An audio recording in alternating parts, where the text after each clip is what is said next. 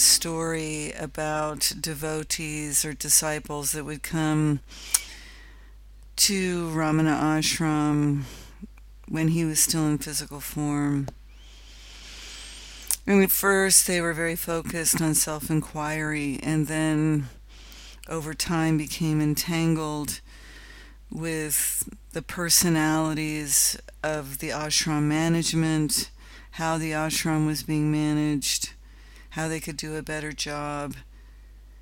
In other words, they forgot their original purpose for coming to the ashram in the first place. They became entangled with things that didn't matter. The stories of various devotees, how the ashram was run, and naturally they felt they could do a better job. But all of this was a distraction from the inquiry that sets you free from any circumstance, any perceived right or wrong, right? So basically, he was saying there's one thing that you have in your control, and that is where you put your attention. You do not have control over the prarabdha karma of your body. So, in one sense, it was the prarabdha karma of these individuals that got them entangled with the politics of different and stories of different devotees, but also the politics and management of the ashram. So it was the prarabdha karma of their physical form that got them engaged in that in the first place. So you have no control over that. But you do have free will you do have the choice about where you're putting your attention. If you put your attention on the ephemeral, on that which changes, on the body, and believe that you are your physical form, the nature of the body itself is suffering. The nature of mind is suffering. So if you give your attention to those things, the ephemeral, that ch- that that changes, the management of the ashram, all the people in the ashram that Ramana was talking about are now dead. They're gone. They don't exist in physical form anymore. The people that were concerned about the ashram management, most of them are dead. Ramana himself left his body in 1950. But Ramana was not pointing to the body. He was, bo- he was pointing to the eternal presence free of the body, right? He's, he was pointing to the Dharma, right? The right action, the right focus of the mind, and your attention is on the source, on what is aware what is present, what is eternal, not on the ephemeral, which is changing constantly. Ephemeral means impermanent, right? So the world is filled with distraction.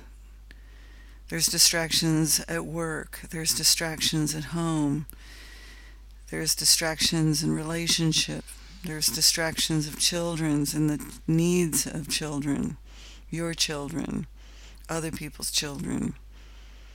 The world is complicated. And if you focus on those things, naturally you will suffer. If you believe that you are a body, you will suffer. You will be at the effect of all the things the body is going through, all the things the body is feeling, thinking, imagining, remembering. So the great challenge is the Dharma of self inquiry, and that is the Dharma of stopping. The Dharma to stop. This is this is the essence of Ramana's teaching. It's stop following the movements of your mind to fix or change that promise the false hope that fixing or changing anything will create happiness, will generate happiness. this idea that fixing or changing or getting involved with the ephemeral does nothing to free you from the mind and the movements of your mind. Only when you're willing to stop, this is the Dharma of stop, when you're willing to stop following these, what can be very powerful movements of mind infused with your genetics, and turn your attention to what is aware of what you're observing, what you're experiencing, what you're feeling, what is aware of what you're feeling. This is the essence of the teaching and the nature of self inquiry, and it is a practice. Papaji said there is no practice to be what you are. That's absolute truth but to burn through the deep feeling that you are the practicer, you are the doer, you are the one practicing self inquiry, you are the one meditating, you are the one seeing the truth of who you are. It's this one. This feeling of me that's deeply ingrained with the body that must be seen through as the great illusion that separates you from the truth of who you are, which is the most sublime bliss happiness, freedom, and contentment. And our natural tendency is to do the opposite and give our attention to our what's happening in our life, what people are saying, what people are doing, what people other people are thinking, what you're thinking, judging, judging yourself, judging other people judging your circumstances, wishing your circumstances would change so you could be happy, overlooks that your circumstances are perfect exactly as they are because they were predestined to be unfolding exactly as they are unfolding. And there is nothing that you can do to change that because it is the karmic destiny of the physical form to fulfill its purpose for incarnating. You can't know what that purpose is, but if you identify with the body, then you will be subject to the suffering nature of the physical body, the thoughts of the body, the feelings, emotions, etc. So the Dharma of stop is to look inward to return your attention to the source of all thought. Where do thoughts arise from within you? Where do they disappear? This is the inquiry. Who is this who within you that feels like me? What is this me? What is the substance of me? What is the substance of I or the substance of I am, right? This is the gateway.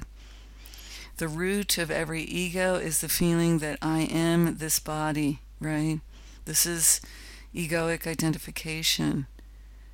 To, so to see through this root, to burn through this deep feeling that you are the body, requires an intimate, silent examination of what is going on inside of you.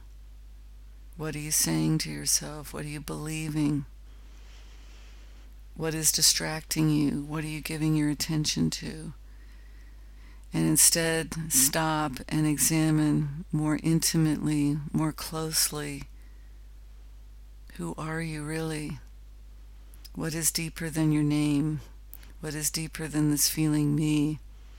And you can treat me like it's um, a fishing line, a very thin line if you follow this line inward, where does it lead you?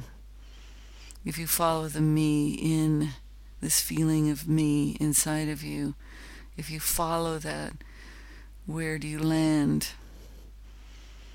And if you follow it all the way to the source, you find yourself in the most sublime peace. A peace that really surpasses all understanding. There's no way to describe this peace that you are. The truth of who you are cannot be described. It cannot be imagined. It can't be generated. It can't even be found. It's who you are. And it's difficult to perceive because of its intimacy. Not that it's far away from you, that it's some goal to attain in the future, but this living freedom is who you are, deeper than your name, deeper than you, your form, is difficult to perceive. So simple, but difficult to perceive. So the Dharma of stopping to see what sees, what is looking through the lens of your eye, is the essence of Ramana's teaching. And when you fully embrace this, deeply, intimately, and consistently inquire to the source, turn your attention to the source, there is a natural sacred fire that it ignites, that burns through this sense of me to the point where you can be in the constant awareness of yourself as pure awareness, the awareness that is unaffected by any circumstance, any feeling, idea, any thought. It's transcendent of mind. It's in the body, it's outside the body. And the way to freedom is in. This is the end of the idea of you and the beginning of the discovery of the living truth of you. This is essential. So, the right action, the right Dharma, is the Dharma of stop. Stop believing your mind. Stop being distracted by the outer world, the outer circumstances. And wherever you're, you are, no matter what the body is doing, give your attention to the source. This doesn't mean you'll be spaced out and blissed out. That a bliss state will come and go. This is the stateless state that you are that cannot possibly come and go. It is always with you. It is always present, always alive, eternal. It was here before you were born, was here your entire life, will remain after your body dies. When the prarabdha karma is finished for the body, the body dies. So you don't know how much time you have, and your time is the most precious entity that you own. You own your time, and we give our time away thoughtlessly every day to things that don't matter, to gossip, to fear, to doubt, to sadness, the emotions of the body. And the truth is, you don't know how long you have in a body. And a human body is sacred because through the consciousness of the human form, you have the ability to consciously recognize the truth of who you are, which is this bliss beyond all ideas of bliss, a happiness beyond all ideas of happiness. It cannot be described but it can be directly recognized, directly discovered by turning your attention inward. So, what is the purpose you came to satsang? What is the purpose for Ramana materializing in your life? You actually generated the appearance of Ramana, whether you're aware of it or not you generated the appearance of a teacher in your life, whether you are aware of it or not, because deep down you were longing for freedom, longing for happiness. Maybe thinking or longing to fix your circumstances, thinking that would produce happiness. But it's the end of desire that produces happiness. It's this inward search for the source that produces a recognition of the happiness that was always there. And in moments of laughter and joy were moments that your mind actually stopped. It was a moment free of desire, a moment free of attachment. And you fell into your natural state, which is happiness.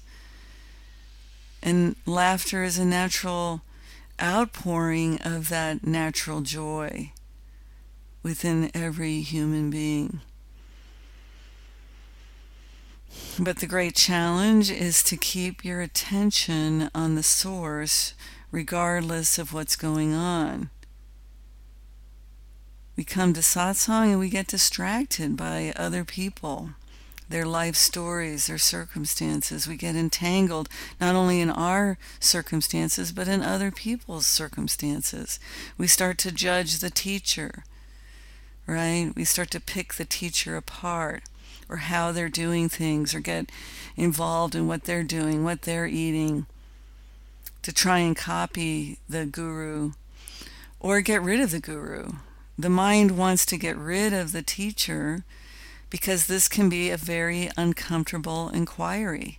So the mind comes in to judge the teacher to give you the escape route, the escape back into the world, back into mundane life back into ignorance, back into suffering, back into pain. And other people's thoughts can do the same thing. You come to satsang and meet someone who's not happy with the teacher or feels like the teacher isn't enlightened or isn't able to support a deeper realization or eats meat or doesn't wear the right clothes there was a person that even wanted to dress Ramana up in Western clothes so that people that came from the West wouldn't be intimidated by his nakedness, the fact that he was just wearing a loincloth. I mean, this is ridiculous. Ramana was a saint and he lived in India where it was extremely hot. He had no attachment to clothes, no attachment to his body, no identification. He was a radiant presence. And that same radiance is alive within you. And that's what he was pointing to. And that's what every teacher is pointing to. And it does take a certain maturity to look within, to listen very closely to what the teacher is saying, to confront yourself to confront the lies of the mind, the lies of the ego, the strategies you have to protect yourself, the strategies you have that are conscious and unconscious to get what you want, right? But the judgment of the teacher and basing judgment of the teacher on other people's experience not your own direct experience, but what somebody is thinking about a teacher or sharing about their experience of other teachers, right? That's the other common thing that happens in Sangha. I was with this guru and I, I attained a state of bliss that lasted for several weeks. And the tendency of mind is to make that mean something, that the guru produced it. But all that happened was that you fell into the truth of yourself. And then, as soon as you left the proximity of that guru, you fell back into the trance of the mind. And it is a trance. We get entranced by our thoughts and our perspective and our feelings and our belief systems. And when a true teacher comes along and confronts those beliefs, it's very uncomfortable when a tre- teacher confronts the egoic identification and cuts through it like a sharp knife, it can be painful because we are actually attached to our body and we are attached to our suffering. This, the strangeness of the human condition is we say we want freedom, but the minute we are confronted with the lies and the strategies in our secret world that we think that nobody else experiences or knows anything about. when the truth is it's the common experience to have a secret life inside that we hide and we protect. We're actually addicted to our suffering because everyone on the planet is addicted to suffering. It's more socially acceptable to be suffering than it is to be ecstatically happy. To be ecstatically happy is to focus on the source, to stop, to look deeply within yourself Forget about what other people think. Forget about other people's experiences or even the teacher's experiences. There's been many books written about the experiences that people had around Ramana Maharshi, and these are beautiful stories about truth, about discovering the truth.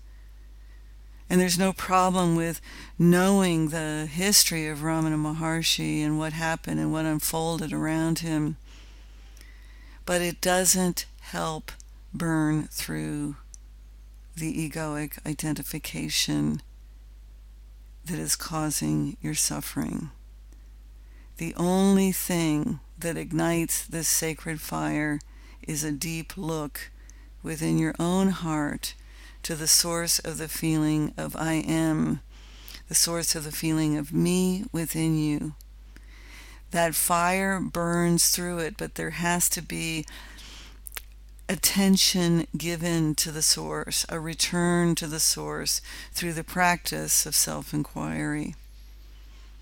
The practice of self inquiry leads to a deep realization that you never practiced that you were not the doer, but you were the pure presence of freedom the entire time. Regardless of what guru you were with, or whatever you were reading, whatever you were fighting about, whatever you were strategizing about, strategizing about, in the core is this presence, this life, the eternal life, the life of the life within you the presence before the breath. Giving your attention to that is the gateway of freedom. And the practices that support this direct realization for yourself are meditation, silence, which is essential for this intimate inquiry to be properly supported. You have to be still. You have to be quiet. So, meditation and silence is the essential teaching and support for this direct realization. Self inquiry is essential. Pay attention. Become aware of what you're saying to yourself, what you're believing on the inside. What are you judging? Are you judging yourself? What is the source of that judgment? Mind. Mind judges, mind strategizes, mind is fearful, mind is angry. Egoic identification is all of those things. And in order to express anger, you have to be fully identified with the body and the identity. It's the only way anger can manifest. If your attention is on the source, on pure awareness, regardless of where you are or what you're doing, the experience is one of bliss, love, openness, compassion. There is no room for the negative emotions, not because they've been suppressed or rejected, which is an ignorant response to the arising of anger or fear or sadness is to indulge it, to give your attention to those thoughts, the thoughts that generate those feelings. When there is no thought, all that can exist is the purest happiness. And through consistent use of self inquiry, there is a constant state of no mind. And when you are fully realized, there is no movement to fight or push against or get entangled with anything. You're unaffected by other people's stories, emotions, thoughts. Your own story, emotions, and thoughts has no effect on you. You're in the constant awareness of yourself as pure awareness, which is the most sublime bliss, happiness, and freedom. And your life totally changes the moment you surrender to this presence. When you let go of what you perceive to be problems in your life based on the past, when you let go of the mind's natural tendency to move to the past and project that onto the future, when you let go into the source, when you surrender to the source and you just allow the problems of your life to be taken care of by that eternal, vast, indescribable presence of God, there's no problem. Problems vanish in that. This is the essence of Papaji's teaching, wait and see, which sounds like common sense, right? Because we can't know what's going to happen in the future. We think we know, and we scare ourselves every day by what we think might happen if we do this or that. But when you stop that, and give your attention to the source. Surrender to the source. This is wait and see. Then the source and the prarabdha karma of your physical form, your physical body, takes care of it. Because whatever is destined to happen will happen. You can't make a wrong decision because even the wrong decision was predestined. Worry goes out the window with this teaching. How can you worry when your attention is on this living moment of now within you, the source, free of time, free of any problem, free of the body? Then death means nothing. Death of the body is meaningless in the context of this eternity. This eternity never leaves. The body is born, comes into existence, has a life, and dies. And this has been happening for centuries. You've been on the karmic wheel for centuries, right? Suffering for centuries, millions of years, millions of incarnations. And through grace, you have maybe glimpses of those or memories of those lives.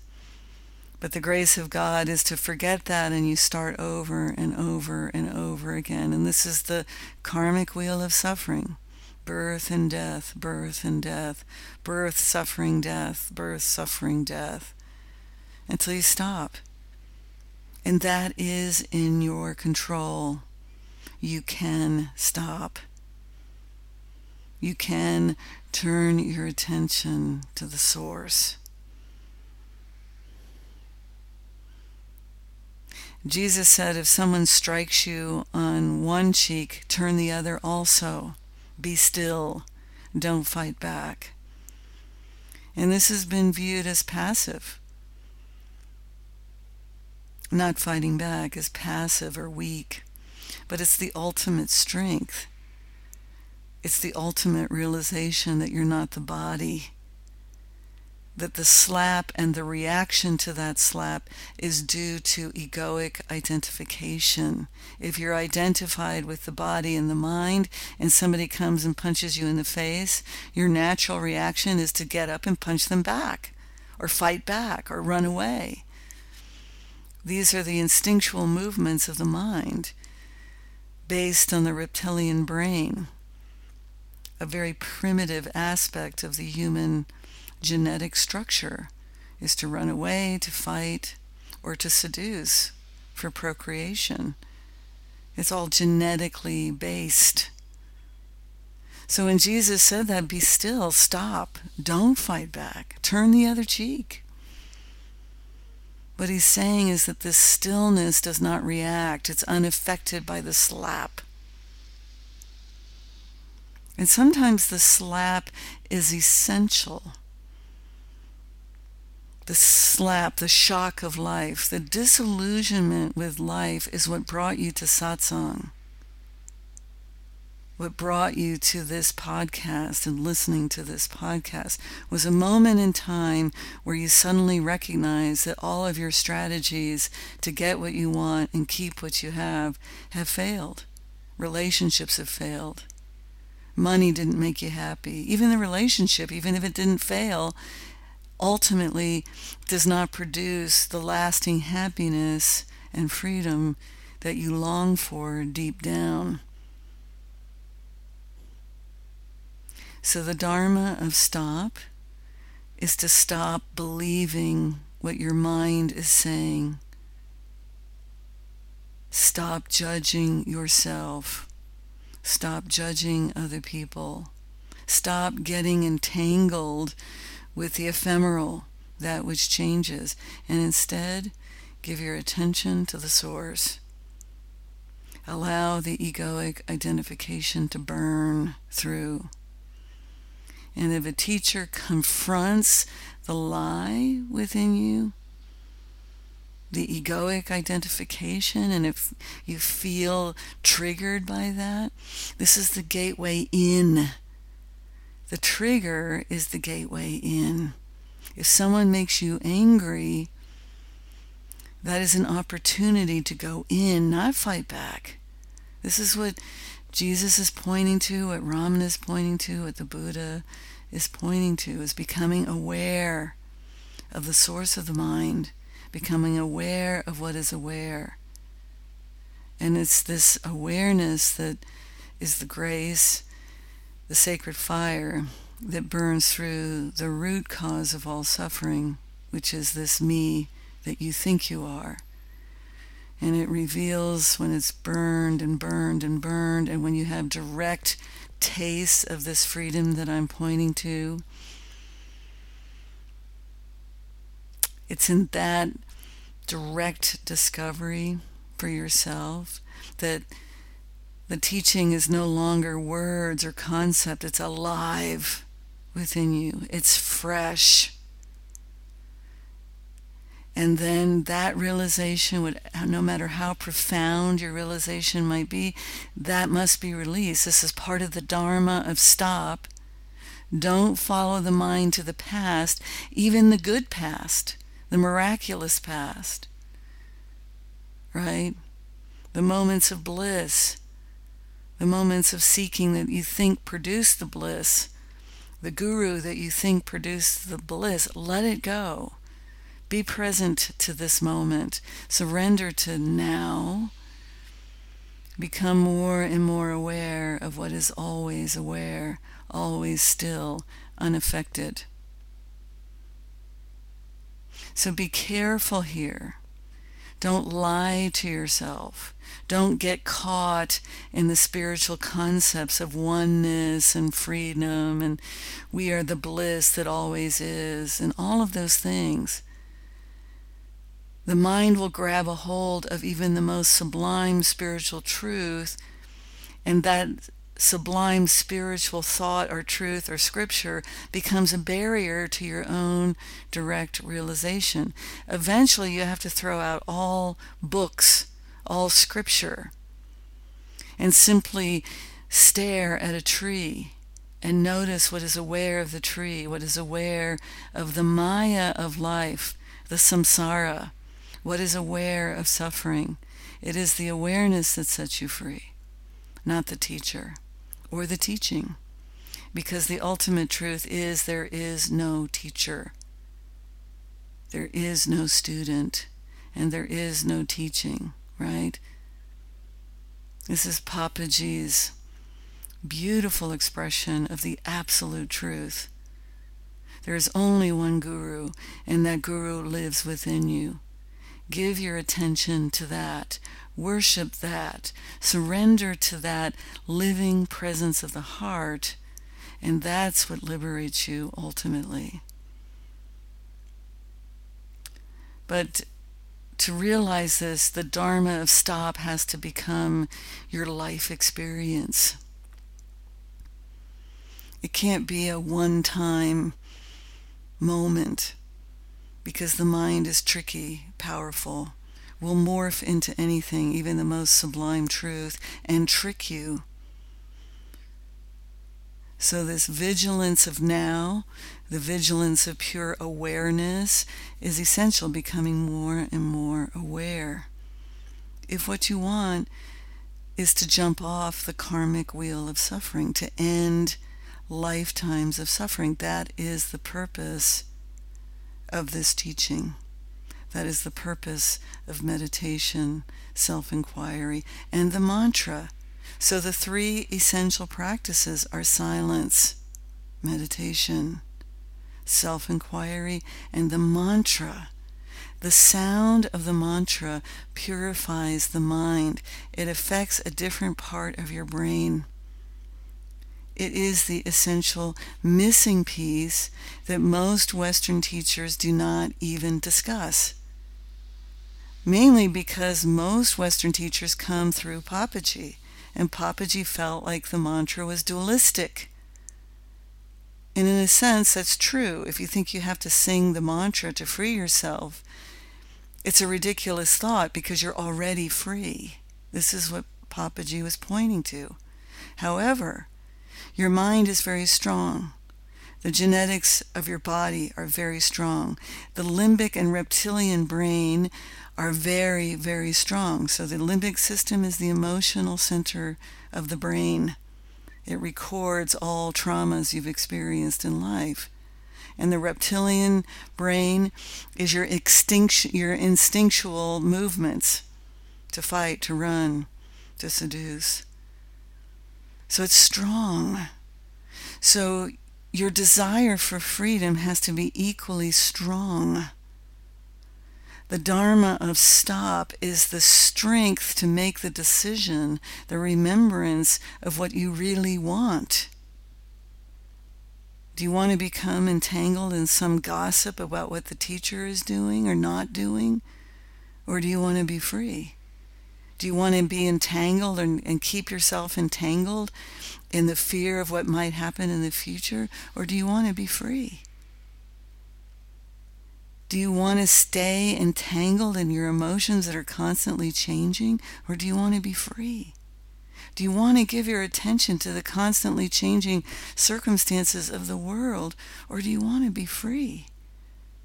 This is your choice. It's your only choice. The body will do what it's meant to do.